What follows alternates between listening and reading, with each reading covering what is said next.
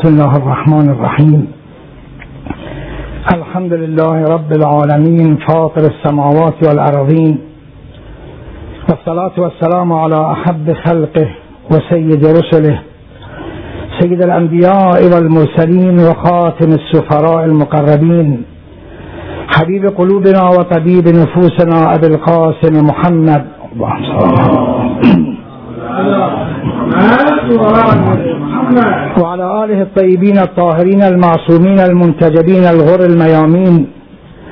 لا سيما بقية الله في الأراضين سيدنا مولانا الإمام الحجة بن حسن المهدي أرواحنا فداه واللعنة الدائمة على أعدائهم وظالميهم وقاتليهم ومنكر فضائلهم ومناقبهم وجاحد حقوقهم قاطبة من الجن والإنس إلى يوم الدين. آمين رب العالمين.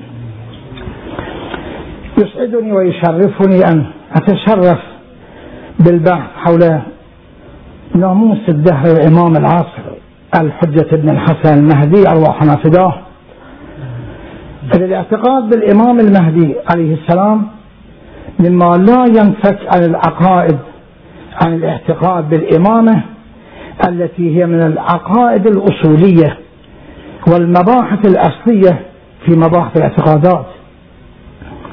لذلك يستدعي أن نلفت الأنظار لتقوية الإيمان لتقوية روح ولاية أهل البيت سلام الله عليهم أجمعين في ما يمكننا من البحث حول هذه الشخصية النورية سلام الله عليه والمأمول أن يوفقنا الله تعالى في هذه الليالي الخمسة إن شاء الله في هذه العناوين التي اخترناها ونسأل الله التوفيق لأدائها.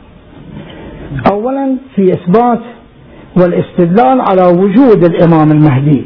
أرواح نافذة والدليل على ذلك.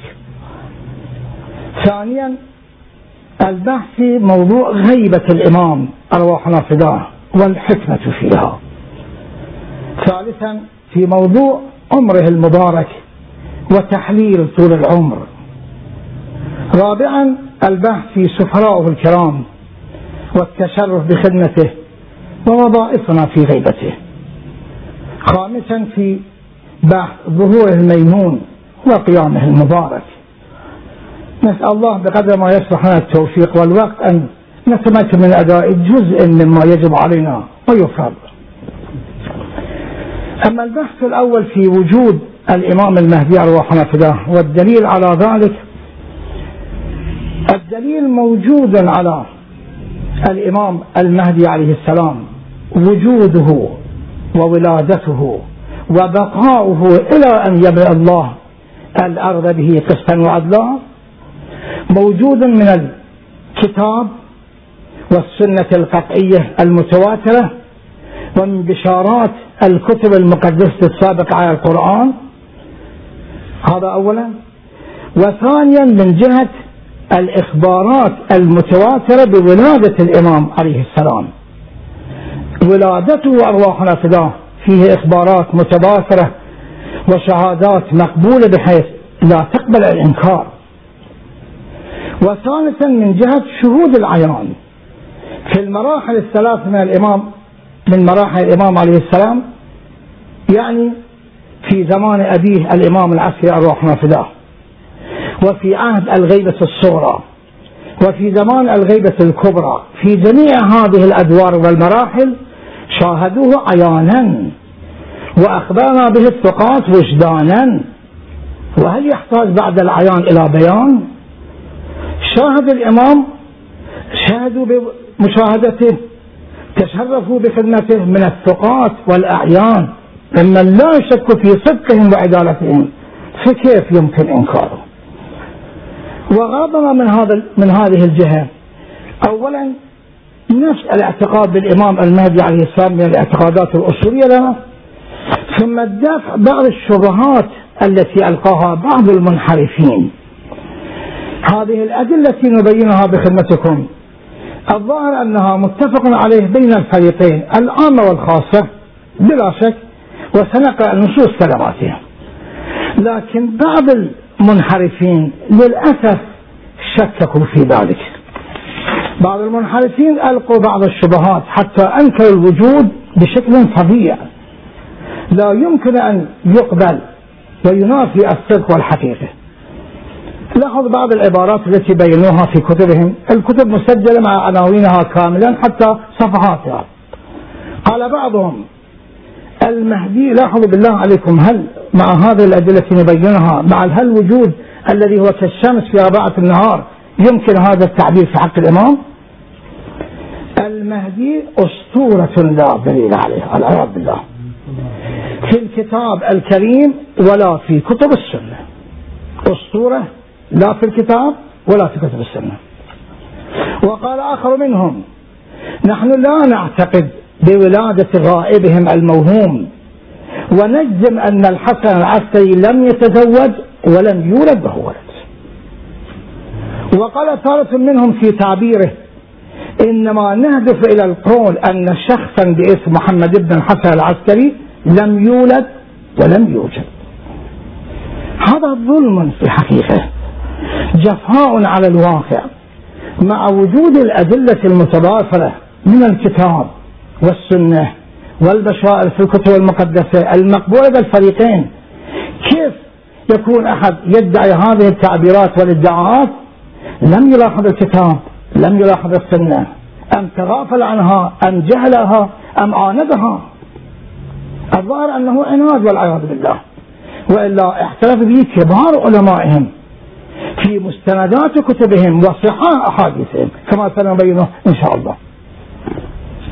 فلنبدأ بالبحث الأول إثبات وجود الإمام عليه السلام. يعني الإمام المهدي. المهدي ابن الحسن العسكري. الحسن العسكري من أولاد أمير المؤمنين علي بن أبي طالب ومن أولاد الصديقة الطاهرة فاطمة الزهراء بنت رسول الله صلى الله عليه وآله وسلم. هذا هذه الشخصية لأنه في بعض الروايات فالتحريف أكو من جهة أنه نقل عن صحيح سنن أبي داود السجستاني بالنسبة إلى الحديث الشريف المتفق عليه بين الطرفين عن الرسول أعظم أرواح رافضة أنه قال المهدي من ولدي. اسمه اسمي وكنيته كنيتي.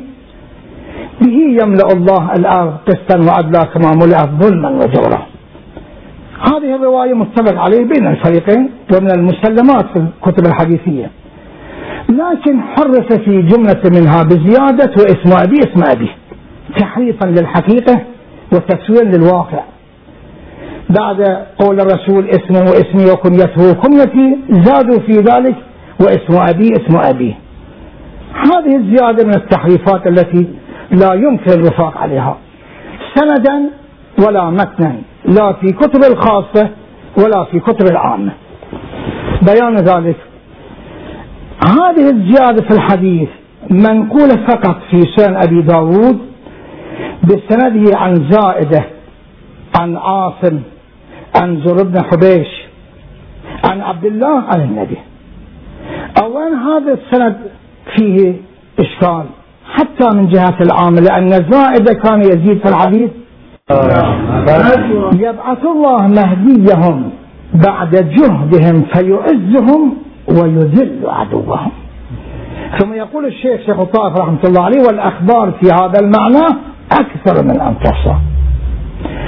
وكذلك في الحديث الخاص المروي عن أمير الإسلام في نهج البلاغة أنه قال روحي فداه لتعطفن الدنيا. العطف الحنان. لتعطفن الدنيا علينا أهل البيت بعد شماسها يعني بعد استعصائها عطف الضروس على ولدها كما تحن الضروس على الناقة السيئة الخلق التي تأب صاحبها في سبيل حفظ لبنها لولدها. إشفاقا عليه. هكذا محبة إشفاقية. هكذا حنان وجدانية ستكون للدنيا علينا أهل البيت. وتلا عليه السلام عقيب ذلك ونريد أن نمن على الذين صدقوا يعني هذه الآية تفيد إشفاق الدنيا علينا أهل البيت وإرادة امتلاكنا للأرض.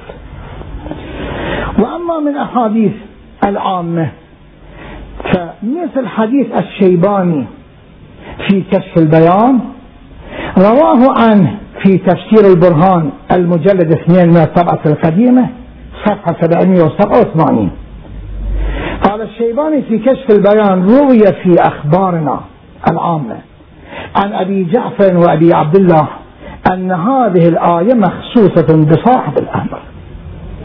ويبيد الجبابرة والفرائنة ويملك الأرض شرقا وغربا فيملأها عدلا كما ملأت تصريح هذا الشخص من علمائهم. بل يصرح كلام لطيف ابن أبي حي المعتدي في نهج شعر نهج البلاغة يصرح بهذا التصريح. في شرح النهج المجلد 19 من الطبعه المصرية صفحة 29 قال ما نفسه ابن أبي الحديد أصحابنا من هم غير أهل السنة؟ أصحابنا يقولون إنه وعد بإمام يملك الأرض ويستولي على الممالك. ينسبه إلى الأصحاب كأنه متفق عليه بين العامة والخاصة أن هذه الآية في أهل البيت في الإمام المهدي أرواح نافذة لذلك هذه الآية التي تبين إرادة الله في أن يملك الأرض أهل البيت بشارة بالإمام المهدي. وهذه البشارة لابد أن تتحقق. بعد شهادة الإمام الحسن العسكري من يحقق هذا الوعد غير الإمام المهدي؟ لا يمكن أن نلتزم بأنه في آخر العهد يولد الإمام المهدي بدون أم. لا يلتزم به أحد ثم يملك الأرض.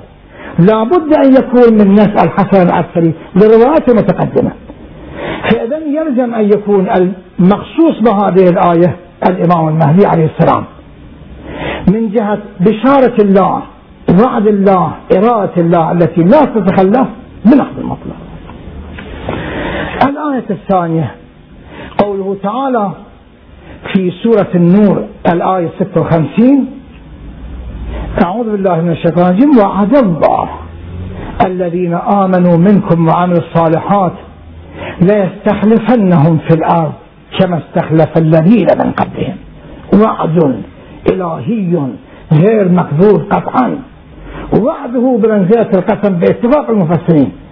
لذلك جاءت الآية لا يستخلف لم جوابية. وعد الله الذين آمنوا منكم وعملوا الصالحات لا يستخلفنهم. هم تأكيد بالنون هم بلام القسم. ليستخلفنهم في الأرض كما استخلف الذين من قبلهم من الأنبياء. وليمكنن لهم تمكين الدين. يعبدون الله بكل إمكانية. وليمكنن لهم دينهم الذي ارتضى لهم الإسلام. وليبدلنهم من بعد خوفهم. أمنا يعبدون. يعبدون الله بلا خوف بلا تقية بكل تداهم بالحق. يعبدونني لا يشركون بي شيئا. كذلك هذه الآية الشريفة بحسب الظاهر بحسب المعنى الظاهري تعني أهل البيت أرواحنا فداهم لأنه لم يتحقق من حين نزول الآية إلى هذا اليوم 1400 سنة معنى كامل لهذه الفقرات الثلاثة. يستخلفنهم في الأرض تصل إليهم جميع القرى الأرضية. ثم أنه من جهة أخرى يمكنن لهم دينهم يعبدون بلا خوف ولا تقية. وتبديل الخوف بالآمن. هذا لن يتحقق إلى ظهور الإمام المهدي أرواحنا فداه وهذا التفسير كذلك متفق عليه بين الخاصة والعامة في الروايات المتضافة. أما من الخاصة بعنوان النموذج حديث الآيات الباهرة ينقلها في تفسير كنز الدقائق المجلد 9 صفحة 337 رواية صحيحة عن عبد الله بن سلام عن الإمام الصادق عليه السلام. قال في قوله تعالى وعد الله الذين آمنوا منكم وعملوا الصالحات إلى آخر الآية. عنا به ظهور المهدي عليه السلام. بذلك الاسم الخاص الذي ينبغي له القيام. وكذلك في حديث جامع الجامع الصفحة 312 عن المقداد عن رسول الله صلى الله عليه وآله وسلم لا يبقى على وجه الأرض بيت مدر ولا حجر إلا أدخله الله. كلمة الإسلام. بعز عزيز أو ذل ذليل. إما أن يعزهم فيجعلهم من أهلها وإما أن يذلهم فيدينون لهم. وكذلك نفس هذه الروايات تفسيرا لهذه الآية بأهل البيت موجودة في ثلاث روايات من الحاكم الحتكاني من العامة في شواهد التنزيل المجلد واحد صفحة 412 إذا تفسير الآية بأهل البيت والمهدي متفق عليه بين الفريقين وكذلك قوله تعالى ثالثا في الآية الثالثة التي كررت بلفظ واحد في ثلاث مواضع من القرآن تأكيدا على هذا المعنى. أولا في سورة التوبة الآية 33 ثانيا في سورة الفتح الآية 28 ثالثا في سورة الصف الآية 9 هو الذي أرسل رسوله بالهدى ودين الحق ليظهره على الدين كله ولو كره المشركون. تبين الآية الشريفة الهدف من الرسالة من بعث الرسول. يظهره يغلبه على الدين كله على جميع الأديان ولو كان برغم أنف المشركين. معناه أنه لا يبقى على وجه الأرض دين إلا دين الإسلام. يكون الإسلام غالبا على جميع الأديان لا يبقى دين واحد. وكذلك هذا لم يتحقق إلا في زمان حكومة أهل البيت ظهور المهدي أرواح نافذة. وهذا المعنى كذلك متفق عليه بين الخاصة والعامة. أما من الخاصة ففي حديث الكنز المجلد 5445 عن أبي بصير قال أبو عبد الله عليه السلام في هذه الآية والله صادق يقسم. والله ما نزل تأويلها بعده. ولا ينزل تأويلها حتى يخرج المهدي. فإذا خرج لم يبقى كافر بالله العظيم ولا مشرك بالإمام إلا وكره خروجه. لا يتحقق إلا بظهور المهدي أرواحنا في كما تصرح به الحديث وكذلك في تفاسير العامة عن مجاهد على ابن عباس في تفسير هذه الآية لا يكون ذلك حتى لا يبقى يهودي ولا نصراني. ولا صاحب ملة إلا صار إلى الإسلام ويكون عند قيام المهدي عليه السلام. في تفسير مجاهد العامة وصرح بذلك في رواياتهم في ينابيع المودة القندوزي صفحة 423 صرح بتفسير هذه الآية في الروايات الشريفة بطريق مجاهد بطريق ابن عباس عن النبي الأكرم أرواح نافذة لذلك من حيث القرآن الكريم وتصريح الآيات الشريفة ظهورا وتفسيرا من المسلمات في أنه تفسر بالإمام المهدي وأهل البيت أرواح نافذة. فكيف يمكن وجوده كيف تكون هذه الشخصية والصورة والعياذ بالله؟ أتكون الأساطير في القرآن الكريم؟ هل شيء ممكن هذا؟ ثم قبل القرآن من الكتب المقدسة بشرت بذلك. 36 نص تبشير بأهل البيت والإمام المهدي في الكتب المقدسة. أحصيت في إلزام الناصب المجلد الأول صفحة 115 نصين من هذه النصوص أبينها بخدمتكم.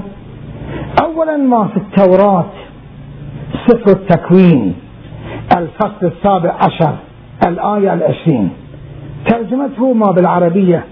خطاب الله تعالى لسيدنا إبراهيم على عليه وعلى نبينا وعليه السلام. يا إبراهيم إنا قد سمعنا دعاءك تضرعك في إسماعيل. كانه كان يدعو أن يزقه الله ولدا. رب هب لي من الصالحين فبشرناه بغلام. دعوته بأن يرزقه الله ولدا. تبين هذه النصوص تلك الدعوة. قد سمعنا دعاءك وتضرعك في إسماعيل فباركت لك فيه في إسماعيل وسأرفع له مكانا رفيعا ومقاما عليا. فأظهر كأنه رفعة المقام بأولاده الطاهرين أهل البيت. فأظهر منه اثني عشر نقيبا. يقينا النقباء الاثنى عشر مفسرون بأهل البيت. ليش؟ لأنه النقباء من بني إسرائيل من أولاد إسحاق مو من أولاد إسماعيل. فيلزم أن يكون النقباء في هذا التصريح هم أهل البيت عليه السلام. اثني عشر نقيبا أولهم علي وآخرهم المهدي. وستكون له أمة عظيمة. بشارة صريحة بالإمام المهدي عليه السلام. كيف ينكر؟ وكذلك في الزبور التي تشير إلى آية الكريمة ولقد كتبنا في الزبور من بعد الذكر. الزبور السفر الواحد والسبعين. بعد دعاء داوود الإمام المنتظر عليه السلام جاء ما ترجمته بالعربية بهذا البيان. وسيظهر في دولته دولة المنتظر حجة بينة واضحة على جميع أهل العالم. ويزيد العادل والقسط إلى أن يزول القمر يعني يوم القيامة ويحكم من البحر إلى البحر جميع البحار. ومن الوادي إلى جميع ما على وجه البصير جميع الكرة الأرضية. وتنعطف له العالم العالم تنعطف للإمام المهدي عليه السلام العالم تبين يبين أهلها المحنة والمحبة للإمام المهدي عليه السلام وتنعطف له العالم إذا الكتب المقدسة قبل القرآن بشرت بالإمام المهدي كيف يمكن إنكاره؟ ثم الأحاديث العجيب أنه في كتبهم وفي كتبنا بنحو التواتر والتصريح بالتواتر الروايات موجودة كيف يمكن إنكارها؟ ثانيا السنة المباركة الأحاديث التي تربو على المئات لا مئة ومئتين تربو على المئات بمضامين عديدة أحصيت في سير استحقاق الحق وفي ذلك الكتاب وكذلك أحصيت في غاية المرام للسيد البحرين رحمه الله. تلك الروايات تصرح بالإمام المهدي. تنص على الإمام المهدي. تنص على أنه ابن الحسن العسكري. هذه الروايات موجودة في كتبنا وكتب العامة. أما في كتبنا من طريق الخاصة موجودة حتى في الكتب التي تقدمت على ولاءة الإمام المهدي عليه السلام. مثل كتاب ابن قيس الهلالي من أصحاب أمين يروح نافذة في طرق الخاصة أحصيت هذه الروايات في كتاب سليمان بن قيس الهلالي قصد من هذا التقرير وتصنيعكم أنه هذه مسألة العقيدة المهدوية من الأمور الثابتة في الكتب المعتبرة والصحاح من العامة والخاصة. لا يمكن إنكارها. الروايات توجد في كتاب سعيد بن قيس الهلالي من الخاصة.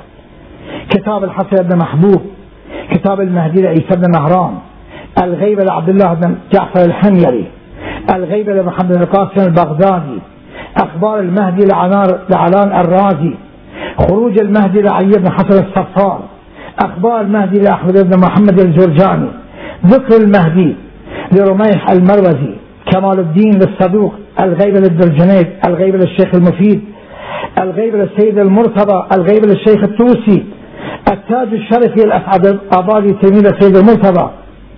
وكذلك أخبار صاحب الزمان لعبد الله بن عياش في كتبنا الخاصة. وفي كتب العامة صحاحهم وغير صحاحهم حتى أنه صرح بتواترهم. والمصرح بتواتر أخبار المهدي موجود في كتاب نور الأبصار للشبلنجي والصواعق لابن حجر والبيان للكنجي الشافعي وإسعاف الراغبين للصبان وفتح الباي للحافظ والفتوحات الإسلامية زين دحلان والتوضيح للشوكاني والإذاعة لأبي الطيب وغاية المأمول للناصر. صرحوا بتواتر أخبار النهي وأما الذين ضبطوا أخبار المهدي في كتبهم ورد أخبار المهدي عليه السلام في صحيح البخاري.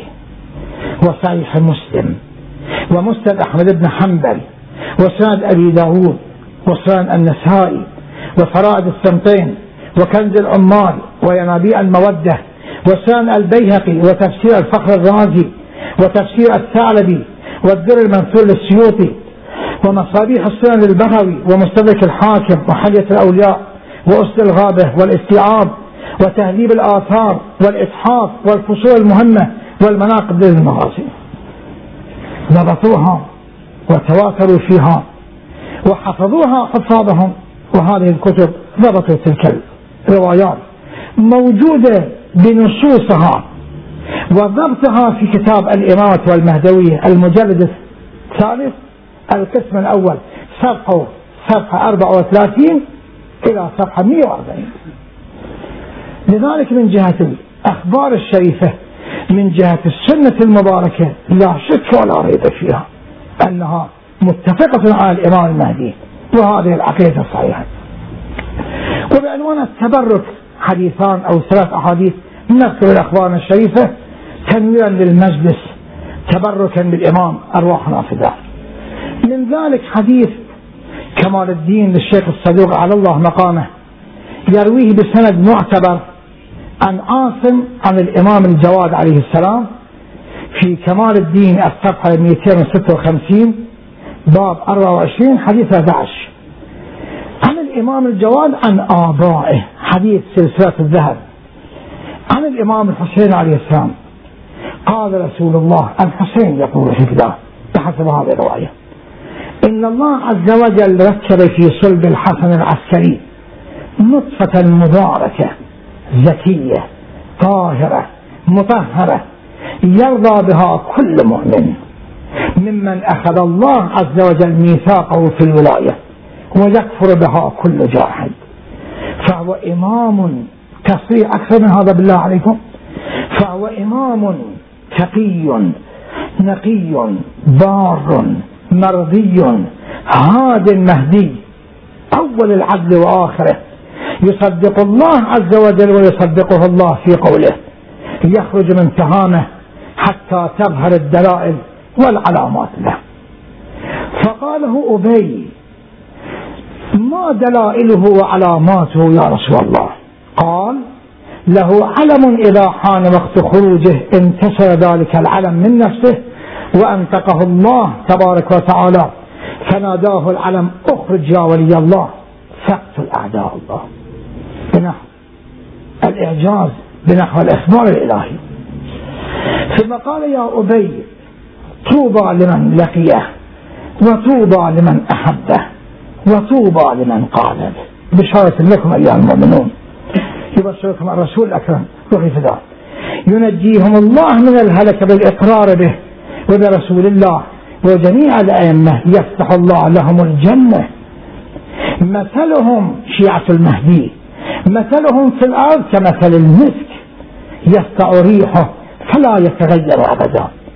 ومثلهم في السماء كمثل القمر المنير الذي لا يطفأ نوره أبدا. تصريح بالإمام بإمامته بظهوره بغلبته بدولته. وكذلك نص عن أمير المؤمنين أرواح نافذة. بشر بالإمام المهدي. في حديث إكمال الدين صفحة 303 ألباب 26 حديث 14 إسناد الشيخ الصدوق إلى الحسين بن خالد عن الإمام رضا عليه السلام عن أبائه الكرام عن أمير المؤمنين. قال لولده الحسين وحفظه التاسع من ولدك يا حسين هو المهدي المظهر للدين الباسط للعادة. الحسين فقلت له يا أمير المؤمنين وإن ذلك لكائن. ما ببداء ما بتغير إن ذلك لكائن فقال إي والذي بعث محمدا بالنبوة واصطفاه على جميع البرية لكن بعد غيبة وحيرة لا يثبت فيها على دينه إلا المخلصون. تبشير صريح بالإمام المهدي ودولته الشريفة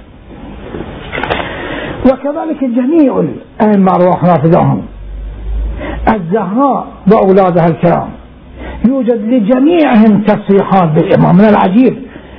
لا أتصور في الفقه لدينا يكون حكم نص عليه جميع المعصومين 14 ما عنده حكم شرعي. معصوم نص عليه يكفي في الحكم. حكم ينص عليه جميع المعصومين 14 لم نجد في الفقه. لكن مسألة الإمام المهدي جميع المعصومون نصوا عليه. تصريح جميع المعصومين موجود. تنصيصا على المهدي ودولته الشريفة للتبرك تنصيص الإمام العسكري أرواح على ولده الإمام المهدي موجود في كمال الدين للشيخ الصدوق على الله مقامه. صفحة 384 الباب 38 الحديث الأول. بسند الصدوق عن أحمد بن إسحاق بن سعد الأشعري لا شك في جلالته ووثاقته ووكالته لهم العسكري أرواح نافذة قال دخلت على أبي محمد الحسن بن علي وأنا أريد أن أسأله عن الخلف من بعده. فقال مبتدئا يا أحمد بن إسحاق إن الله تبارك وتعالى لم يخل الأرض منذ خلق آدم عليه السلام ولا يدفع البلاء عن أهل الأرض وبه ينزل الغيث وبه تخرج بركات الأرض. قلت له يا ابن رسول الله فمن الإمام والخليفة بعدك؟ فنهض عليه السلام. تصريح بياني عياني يري الإمام المهدي له خبر وحده فنهض عليه السلام مسرعا. دخل البيت. ثم خرج على عاتقه غلام. كأن وجهه القمر ليلة البدر. من أبناء الثلاث سنين. فقال يا أحمد بن إسحاق لولا كرامتك على الله عز وجل وعلى حججه ما عرفت عليك ابن هذا إنه سمي رسول الله وكنيه به يملأ الله الأرض قسطا وعدلا. كما ملأ ظلما وجورا يا أحمد بن إسحاق مثله في هذه الأمة مثل الخضر من جهة العمر ومثله من مثل ذي القرنين من جهة الاستيلاء على الأرض والله لا يهيبن غيبة لا ينجو فيها من الهلك إلا من ثبته الله عز وجل على القول بإمامته. ووفقه للدعاء بتعجيل خرجه فقال أحمد بن إسحاق قلت له يا مولاي فهل من علامة يطمئن إليها قلبي إمامة المهدي؟ علامة صريحة علامة وجدانية فنطق الغلام بإذن الله. بلسان عربي فصيح قال أنا بقية الله في أرضه. والمنتقم من أعدائه فلا تطلب أثرا بعد أين أحمد إسحاق. نفسه صرح على نفسه. نفس على نفسه. قال أحمد إسحاق فخرجت مسرورا فرحا. فلما كان ذلك قلت إليه فقلت يا ابن رسول الله لقد عظم سروري بما مننت عليه. بما مننت علي فما السنة الجارية فيه من الخير وذي القرنين؟ شبهتموه بالخير ذي القرنين؟ أي سيدي؟ قال طول الغيب يا أحمد. يا ابن رسول قلت يا ابن رسول الله وإن غيبته لتطول. قال إي وربي. حتى يرجع عن هذا الأمر أكثر القائين به والعياذ بالله. ولا يبقى إلا من أخذ الله عز وجل عهده بولايتنا أهل البيت. وكتب في قلبه الإيمان وأيده بروح القدس. يا أحمد بن إسحاق هذا أمر من أمر الله وسر من سر الله وغيب من غيب الله. فخذ ما آتيتك وكن من الشاكرين. تكن معا غدنا في عليه إذن التصفيح بالإمام أرواح نافذة من جميع المعصومين الأربعة عشر أرواح نافذة موجودة. لذلك من جهة التفسير القرآني من جهة الحديث المتواتر إجماع الفريقين موجود على المهدي. لا يكاد ينقذ التعجب. كيف ينكر؟ إنكار الشمس يكون هذا. إجماع الفريقين على المهدي موجود في كتب الخاصة والعامة. فكيف ينكر؟ أما من كتب الخاصة فالشيعة الإمامية قطعي إجماعهم من مسلمات دينهم. من ضروريات مذهبهم كما صرح به في الإمامة والمهدوية المجلد الثالث صفحة 35 بل حتى في كتب العامة إجماعهم اتفاقهم موجود مسلمية لهذا الآن موجود. في نهج البلاغة المعتزلي صفحة 535 من المجلد الثاني من الطبعة المصرية. جاء ما نصه. قد وقع اتفاق الفريقين من المسلمين أجمعين على أن الدنيا والتكليف لا ينقضي إلا على المهدي. تفصيل أكثر من هذا بالله عليكم وكذلك في سرائك الذهب للسويدي صفحة 78 هذا ما نصه الذي اتفق عليه العلماء أن المهدي هو ما من يظهر في آخر الزمان. وبه يملأ يملأ الله الأرض عدلا والأحاديث فيه وفي ظهوره كثيرة. وقال ابن خلدون في مقدمته صفحة 317 ما نصه اعلم أن المشهور بين الكافة من أهل الإسلام على ممر الأعصار أنه لا بد في آخر الزمان من ظهور رجل من أهل البيت يؤيد الدين ويظهر العادل ويتبعه المسلمون ويستولي على الممالك الإسلامية ويسمى بالمهدي. وفي غاية المأمول للناصف المجلد الخامس صفحة 362 قال اتضح مما سبق بين الآيات الروايات ثم قال اتضح مما سبق أن المهدي المنتظر من هذه الأمة وعلى هذا أهل السنة سلفا وخلفا.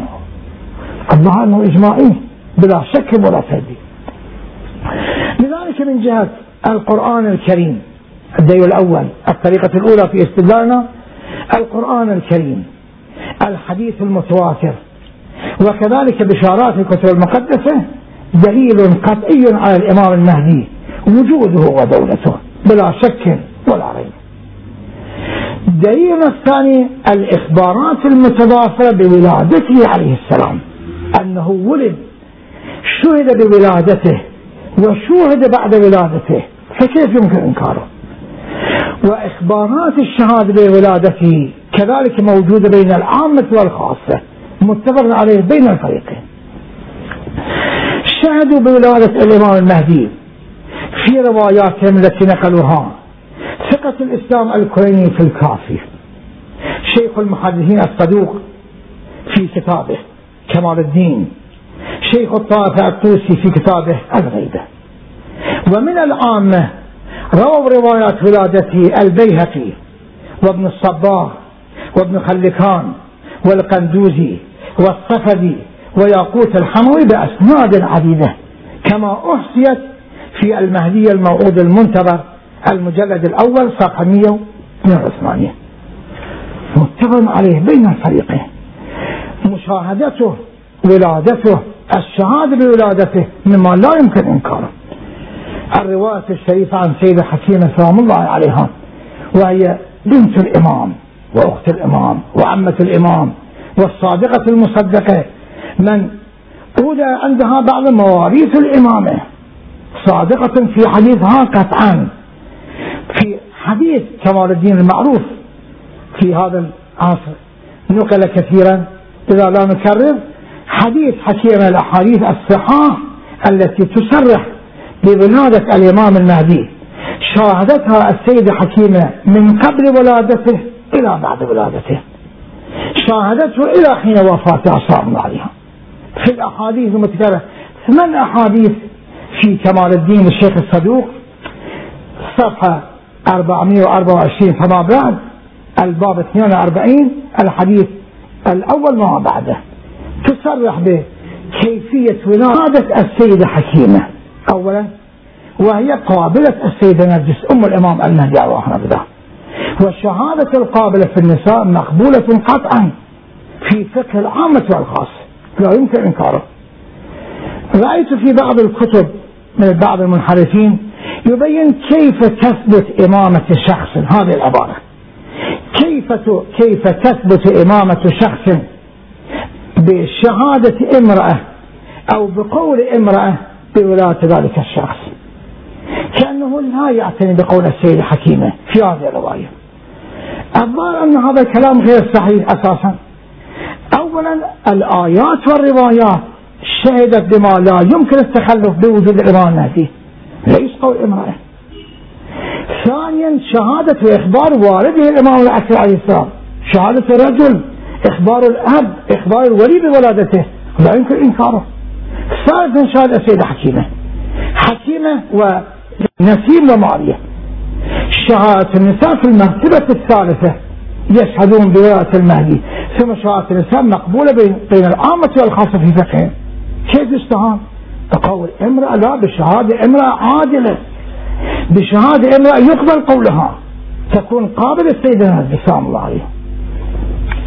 مسألة شهادة السيدة حكيمة مقبوليتها من حيث أنها امرأة وقابلة السيدة نجس. متفق عليه في فقه الخاص والعامة دليل على ذلك. في الجواهر للشيخ محمد حسن النرفي الله مقامه. المجلد 41 صفحة 170 يبين تعتبر شهادة النساء منفردات في الولادة كما ثبت بقيام النص الصحيح الصريح وعدم الخلاف فيه. لم يكن فيه خلاف بين علماء الشيعة. رحم الله الماضي من محمد الباقي. شيء غير مختلف فيه. بتصريح صاحب الجواهر شهادة النساء في مسألة الولادة مقبول عندها. بل حتى في فقه العامة في جميع مذاهبهم شهادة النساء فيما تنحصر به أو لا يطلع عليه إلا الرجال غالبا خصوصا وتخصيصا في مسألة الولادة مقبول عندهم جميع المذاهب. كيف يستنكر شهادة السيدة حكيمة في بداية المجتهد للقرطبي المجلد 2 صفحة 454 قال ما نصه أما شهادة من أحلام العامة أما شهادة النساء منفردات أعني النساء دون الرجال فهي مقبولة عند الجمهور في حقوق الأبدان التي لا يطلع عليها الرجال غالبا. مثل الولادة ينص ويصرح مثل الولادة والاستهلال مجيء الطفل حيا وبكاؤه. وعيوب النساء لا خلاف في شيء من هذا. مسألة وفاقية بين العامة بين الجمهور. إذا شهادة السيدة حكيم بنفسها تكفي حتى لو انحصرت الأدلة بها فكيف يمكن إنكارها؟ ثم إخبار الإمام العسكري أرواحنا فداه شهادة الأب إخبار الأب هو الإمام المعصوم وهو أب ولي يقبل قوله في الولادة بلا شك ولا إشكال. وقد أخبر بولادة الإمام المهدي أرواحنا فداه في روايات عديدة. مثلا من باب المثال. في حديث كمال الدين الصفحة 430 حديث الخامس. حديث أحمد بن إسحاق القمي رضوان الله عليه. قال لما ورد الخلف الصالح عليه السلام ورد عن مولانا أبي محمد الحسن بن علي العسكري إلى جدي أحمد بن إسحاق كتاب فيه مكتوب بخط يده عليه السلام الذي كانت ترد به التوقيعات. ولد لنا كلام الإمام العسكري إخباره. ولد لنا مولود فليكن عندك مستورا وعن جميع الناس مكتوما فإنا لم نظهر عليه إلا الأقرب لقرابته والولي لولايته أحببنا إعلامك ليسرك الله كما صبر ذلك. والسلام إخبار الإمام. تصريح الإمام بولاد الإمام المهدي. وهو مقبول. بل نفس إرسال الإمام العقيق إلى المؤمنين إلى بني هاشم في سامراء بنفسه يكفي في إخباره وإعلامه بولاية الإمام المهدي عليه السلام. بيان ولاية الإمام المهدي بعنوان إرسال العقيقة والتصريح أن هذه عقيقة ولدي محمد. عقيقة ولدي المهدي في روايات متعددة. اختار منها أرواحنا الله كما توجد هذه التصريحات في إكمال الدين صفحة 432 الباب أربعة الأحاديث أصلها بعدها. تصريح حين بعثه العقيقة بوجه الإمام المهدي. إذا إخبار الإمام. بعد تلك الآيات والروايات ثم شهادة السيدة الحكيمة إخبار وجداني عياني بولادته فكيف يمكن إنكاره؟ لذلك قال الشيخ المفيد الله مقامه في كتابه الفصول العشرة صفحة 59 مع نصه. يستدل بمسألة شهادة السيدة وإخبار الإمام العسكري في إثبات ولادة الإمام المهدي. الخبر كلام الشيخ المفيد رحمه الله الخبر بصحة ولد الحسن العسكري قد ثبت بأوكد ما تثبت به أنساب الجمهور الناس. الناس كيف تثبت أنسابهم بأحسنها وأوكدها ثبتت نسبة الإمام المهدي إلى العسكري. إذ كان النسب يثبت بقول القابلة ومثلها من النساء اللاتي جرت عادتهن بحضور ولاية النساء وتولي معونتهن عليه وقد ثبت ذلك. شهادة السيدة حكيمة ماريا ونسيم. وباعتراف صاحب الفراش وحده الإمام العسكري. وباعتراف صاحب الفراش وحده بذلك دون من سواه وبشهادة رجلين من المسلمين على إقرار الأب بنسب الإبن. وقد ثبتت هذه بأخبار الجماعة من أهل الديانة والفضل والورع والزهد والعبادة والفقه عن الحسن العسكري أنه اعترف بولادة المهدي وآذنهم بوجوده ونص على إمامته. إذا من جهة الشهادة بالولادة دليل ثان على وجود الإمام المهدي أرواح ناخذة والطريقة الثالثة الدليل الثالث النقطة الاستدلال الثالثة العيان الذي يغني عن البيان.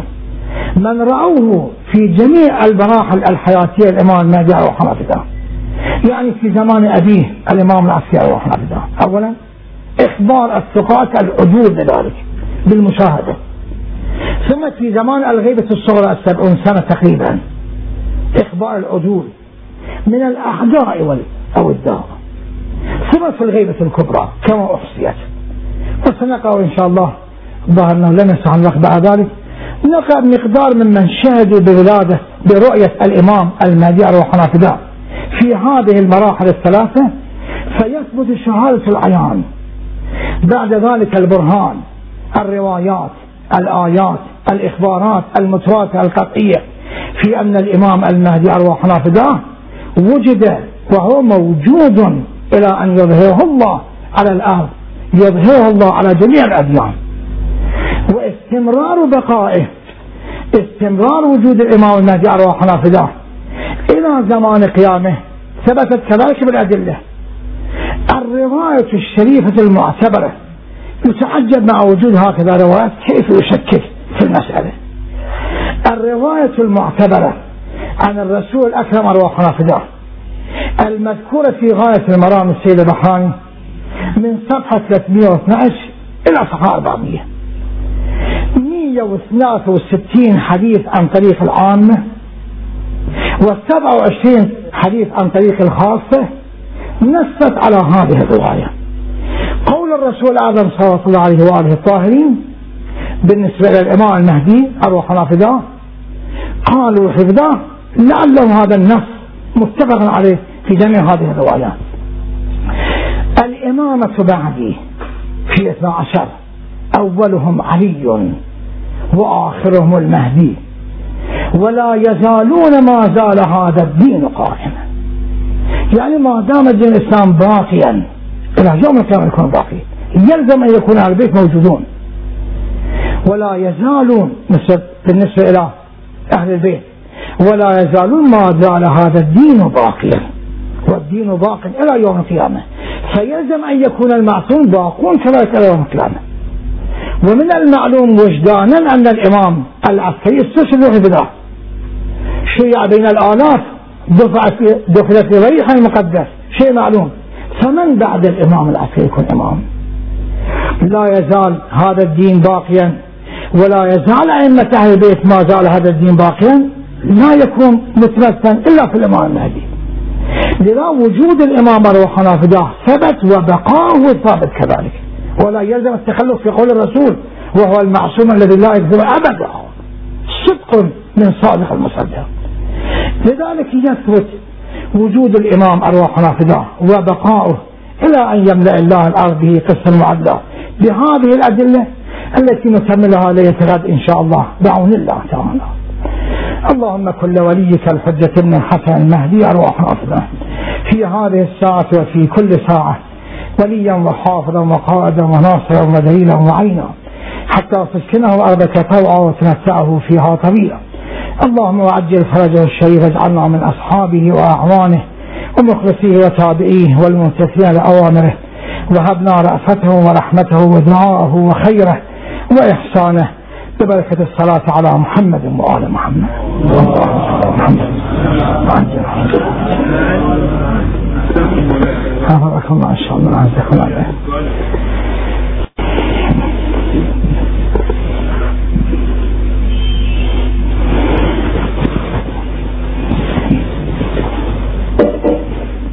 الله الرحمن الرحيم ومن ابداء شكري وتقديري لكم ما شاء الله حفظكم الله رحمه سؤالي باختصار أود أن تبينوا ما هي الآثار السلبية الآثار السلبية على أرض الواقع في إنكار ولادة المال يعني عملا وعلى أرض الواقع ماذا يخسر وماذا يفقد عملا من ينكر ولادة المال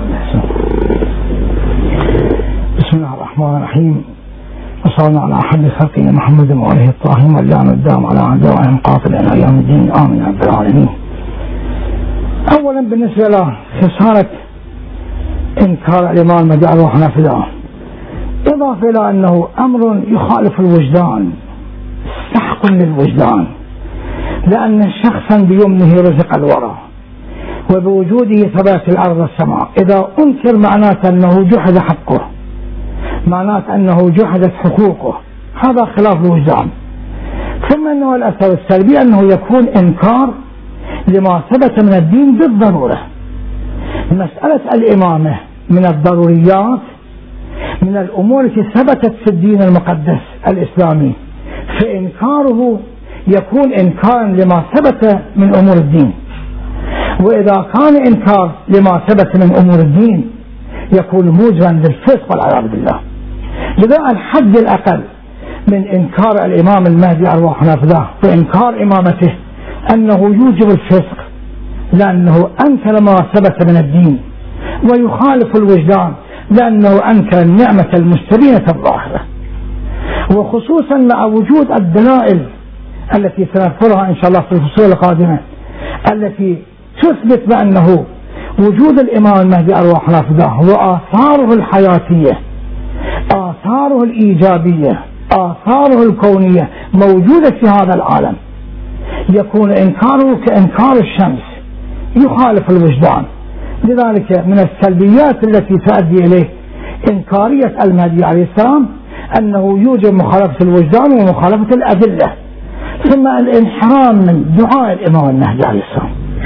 لأن الإمام المهدي يدعو كما سيأتي في الحديث إن شاء الله يدعو لمن كان مؤمنا به. يدعو لمن كان داعيا به يدعو لمن كان معتقدا به. في النصوص الصريحة من جملة توقيع الشيخ المفيد سيأتي ذكر إن شاء الله. على هذا الإنكار تؤثر في هذه السلبيات في عالم الوجود. ونعوذ بالله من ذلك. الله يجعلنا من الذين يقرون بولايته ويعترفون بأمته إن شاء الله. الأخ يسأل أنا من السنة. وسؤال من سماحة السيد أنه هل تعتقدون أن هناك اتصال بين المهدي والمراجع الشيعة أو اتصال بأي أحد آخر؟ من المحسوس المشاهد من لطف الإمام أرواحنا فداه لعلماء الشيعة من جهة بقائهم من جهة التنعم بنعمهم نعمهم شيء محسوس. واتصاله سيأتي بعلماء الشيعة القدامى على حد السفارة على حد الوكالة من الأمور الثابتة التي تثبت وتأتي يأتي ذكرها في ذكر سفراء الإمام المهدي عليه السلام. وأما بالنسبة لأشياء العلماء بعد الغيبة الصغرى فنذكر كذلك بعض التصرفات القطعية التي اتفق عليها الخاصة والعامة وسجلت في كتب الخاصة والعامة. حتى اعترف بها مثل ابن الجوزي في الكتاب في كتاب المنتظم اتصال وألطاف الإمام المهدي عليه السلام بعلماء الشيعة برجالات الشيعة بالمؤمنين وجميع الشيعة وشمول دعائه له من الأمور المسلمة التي سنذكرها إن شاء الله في الفصل الرابع من بحثنا بعون الله تعالى. الشيخ القرضاوي من علماء السنة أذكر أنه في إحدى إحدى المرات قال المهدي عندنا غير المهدي عند الشيعة فهل هناك رد عليه؟ الظاهر ما بدأنا به البحث من قول الرسول الأكرم أرواحنا فداه المهدي من ولدي اسمه اسمي وكنيته كنيتي. ثم تصحيح الرواية الأخرى بأنه من ابن الحسين العسكري. ومن أبناء أمير المؤمنين والصديقة الطاهرة من بنت رسول الله مما اتفق عليه الفريقان كما ذكرناه في كتبهم. ذكرنا في كتب الحاكم الحسكاني ينابيع المودع القندوزي تزكية الخواص ابن الجوزي. الظاهر أن المهدي عند الشيعة والسنة شخص واحد ليست عندنا مهدوية نوعية ولا مهدي غير الإمام الحجة بن الحسن المهدي بن الأكثر الله. الظاهر أن هذه مغالطة وليست في شيء من الصحة. هل يمكن أن نعتبر استمرار مذهب أهل البيت رغم ما واجهه من ظلم وجور من قبل النواصب؟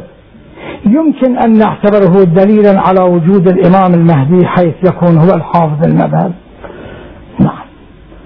الجواب أنه نعم كما في توقيع الشيخ المفيد. ولولا دعائنا لكم لاستلامكم الأعداء.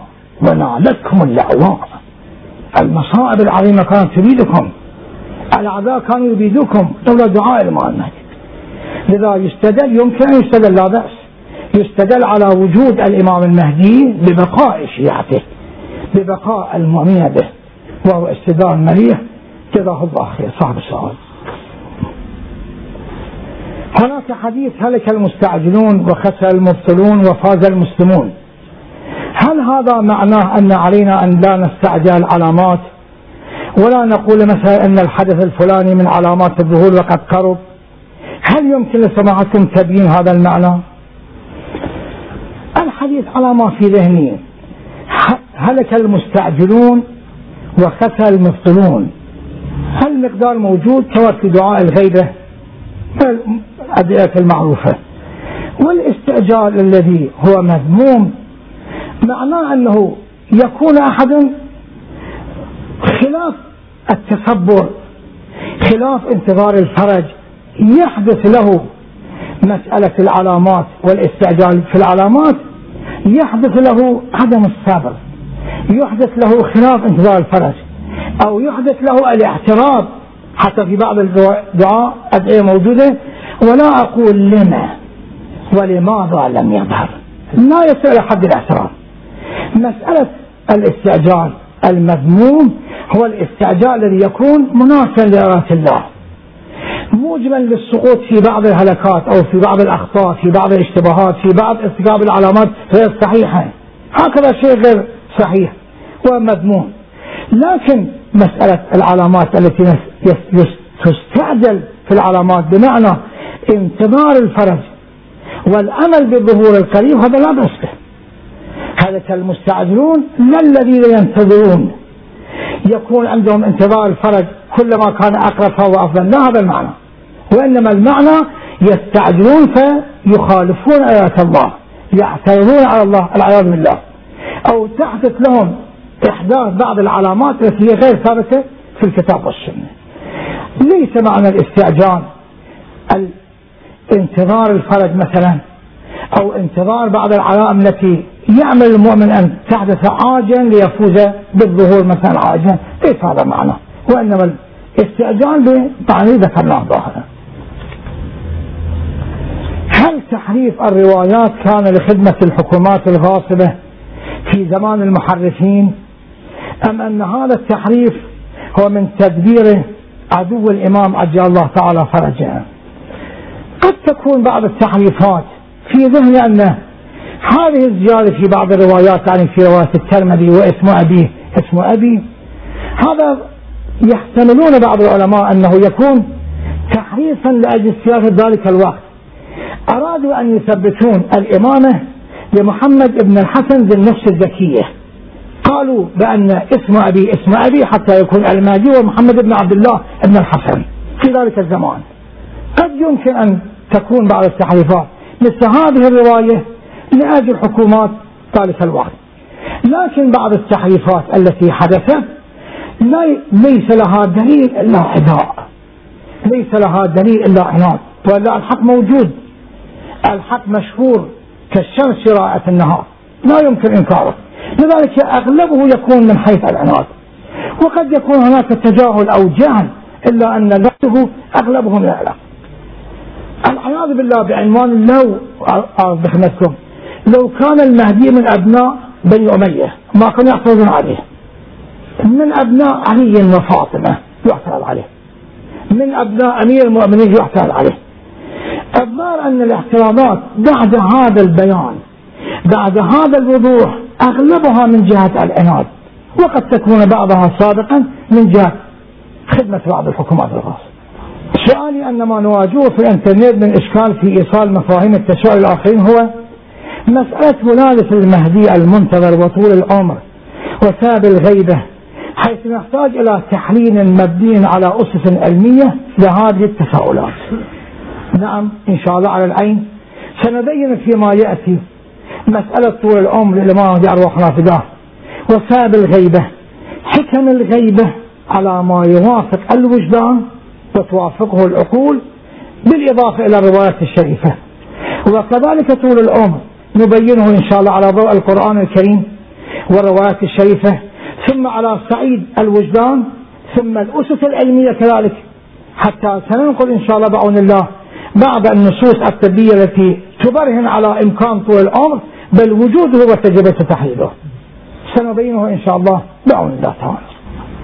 بعد السلام نريد أن نريد تسليط الضوء على الأدلة الوجدانية التي يتحرك بسببها وجدان الإنسان ليعتقد في الإمام المهدي المنتظر وحافظه لا شك أن الوجدان من مما يتبع العاقل والعاقل سيدرك بعد ملاحظة الأدلة الشريفة يدرك حقيقة هذه العقيدة وجدانية هذه العقيدة. العقل حينما أدرك حينما ثبت الوجدان يصدق العقل. دائما الأمور الوجدانية مصدقة للأمور العقلية والبديهيات العقلية.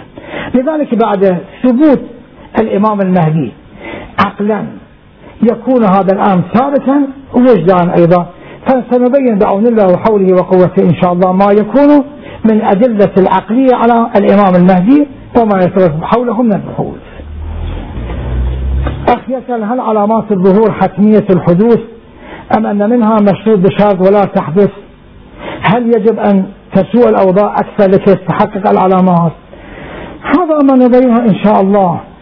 في البحث الأخير قبل ظهور الإمام المهدي عليه فداه سنبين علامات الظهور.